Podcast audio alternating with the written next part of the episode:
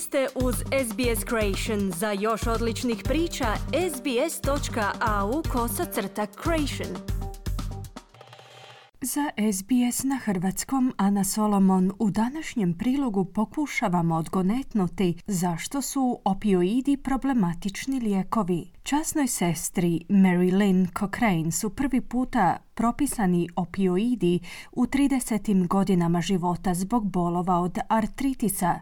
Na koncu ih je uzimala svaki dan gotovo 30 godina. My experience for me the first time using opioids was an absolute relief. Moje iskustvo prilikom prve upotrebe opioida je bilo apsolutno olakšanje zbog uklanjanja boli ali kako je vrijeme odmicalo, shvatila sam da moram uzimati veću količinu opioida da bih osjetila olakšanje u svakom trenutku. Nus pojave su postale pomalo problematične. Ušla sam u fazu u kojoj nisam mogla voziti. Postajala sam letargična i na neki način nisam željela ništa raditi. Osjećala sam se kao da lebdim u oblaku, prisjeća se Cochrane. Ako želite znati što su točno opioidi, profesor farmakologije pri sveučilištu Macquarie Mark Connor daje odgovor na to pitanje. An opioid is a drug that activates opioid receptors. Originally they came from poppy plants. Opioid je lijek koji aktivira opioidne receptore, izvorno potječe iz biljaka maka, ljudima je poznat morfi i onda postoji puno drugih sintetičkih molekula koje djeluju na jednak način morfiju. Obično se opioidi koriste za ublažavanje boli nakon neke akutne traume. Dakle, ako slomite nogu ili ste podvrgnuti ozbiljnoj operaciji, mogu se koristiti za liječenje nekih vrsta kronične boli, osobito boli povezane s karcinomom, pojašnjava Konor. Neki od najčešće korištenih opioida uključuju kodein, fentanil, oksikodon i metadon. Obično se nalaze u obliku tableta, ali neki lijekovi dolaze i u obliku tekućine. Heroin je još jedan opioid koji se obično ubrizgava. Cochrane je bila časna sestra kod sestara dobrog samaritanca više od 40 godina i živjela je s iscrpljujućim artritisom i živčanim bolovima od svojih ranih 20 godina. Ona je mišljenja da opioidi dugoročno imaju malu ili nikakvu korist u otklanjanju kronične boli. My difficulty was then that I wanted to live a sort of clear quality life. Problem je započeo u trenutku kada sam odlučila živjeti bez lijekova, odnosno čistim načinom života, no nisam znala na koji način to ostvariti. Nisam mogla više živjeti s onom količinom opioida koje sam uzimala u to vrijeme. U jednom trenutku sam osjećala da je bol još uvijek prisutna, te da se s opioidima pogoršava. Tada sam shvatila da više ne mogu ovisiti o njima, jer s opioidima bolje prisutna, bez obzira što sam ih redovito uzimala, kazala je Cochrane. Opioide često propisuju i koriste mnogi ljudi u Australiji koji imaju jaku bol.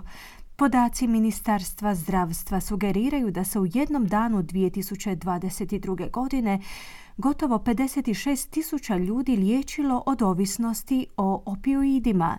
Podaci također otkrivaju da se između 2011. i 2022. godine broj pacijenata koji su bili podvrgnuti liječenju povećao za 20%. Profesor Connor kaže da opioidi mogu postati štetni ako ih uzimate dulje vrijeme bez razmatranja u kojoj mjeri oni i dalje ublažavaju bol. They can stop working um, after a while and so you may need to take more opioids and that can become a problem. Typically they're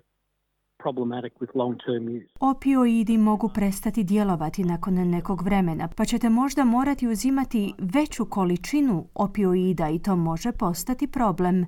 S dugotrajnom upotrebom su obično problematični ako ih odjednom uzmete previše, možete se suočiti s akutnim predoziranjem. Ipak u većini slučajeva su relativno sigurni kada se propisuju za primjerice slomljenu nogu ili postoperativno. Mogu biti opasni i problematični za ljude, ali su ujedno vrlo korisni za ublažavanje bolova, budući da je postoperativna ili kronična bol doista iscrpljujuća, izjavio je Conor. Farmaceutski opioidi u Australiji trenutačno uzrokuju više smrtnih slučajeva povezanih s konzumiranjem lijekova u odnosu na bilo koju drugu kategoriju lijekova i premda su dostupni samo u određenim slučajevima preko liječničkog recepta, zbog njihove prirode koja izaziva ovisnost postoji i ilegalno tržište. Mark Locks je izvanredni profesor pri tehnološkom sveučilištu Queensland. On kaže da je fentanil, koji je 50 puta jači od heroina, jedan od najopasnijih opioida koji se polako probijaju na tržište. A lot of people become hooked on fentanyl because they're unaware of fentanyl contamination and other drugs they're taking. This is the evidence from overseas. Mnogi ljudi se navuku na fentanil jer nisu svjesni kontaminacije fentanilom u drugim lijekovima koje konzumiraju. Ovo su dokazi iz inozemstva. Dakle, fentanil se može pronaći i u kokainu. Ponekad se pojavljuje i u metamfetaminu no primarna skupina ljudi koji postaju ovisnici o fentanilu su korisnici heroina. Budući da je fentanil puno jeftiniji, mnogi ljudi koji opskrbljuju ovisnike heroinom koriste fentanil kako bi proizveli isti ishod kao i heroin po puno nižoj cijeni, ali ga i dalje prodaju kao heroin, naglašava Lox. Sjedinjene države se već suočavaju s epidemijom predoziranja fentanilom. Iz Američke agencije za borbu protiv droga su otkrili da su 2023. zaplijenili veću količinu ove droge u odnosu na ikad prije. Zaplijenjeno je 386 milijuna smrtonosnih doza fentanila, za koje kažu da je dovoljna količina da ubije svakog Amerikanca. Postavlja se stoga pitanje koje su moguće implikacije za Australiju. Izvanredni profesor Lox smatra da je razlog tome što u Australiji potražnja za lijekovima još uvijek nije u tolikoj mjeri visoka kao što je to slučaj u SAD-u. The illicit market for fentanyl, the, the chemicals are made mostly in China, um, but the fentanyl is produced in Latin America.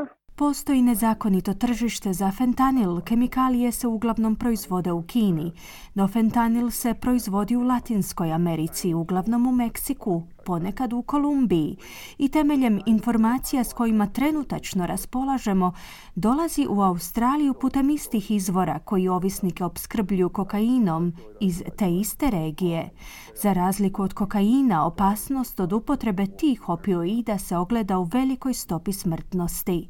Stopa predoziranja opijatima je toliko visoka da gube veći broj ljudi u odnosu na broj smrtno stradalih u čitavom Vjetnamskom ratu, zaključuje Loks. Iz Australske savezne policije kažu da su svjesni rizika koji fentanil predstavlja za zajednice, no kako navode do danas je otkriven samo mali broj slučajeva predoziranja tim opijatom. Zdravstveni djelatnici kažu da je više od 45% nenamjernih smrtnih slučajeva izazvanih drogama u 2021 bilo povezano s opioidima, upozoravajući da treba raditi na tome da se skrene pozornost na opasnosti od njihove prekomjerne konzumacije. Kliknite like, podijelite, pratite SBS Creation na Facebooku.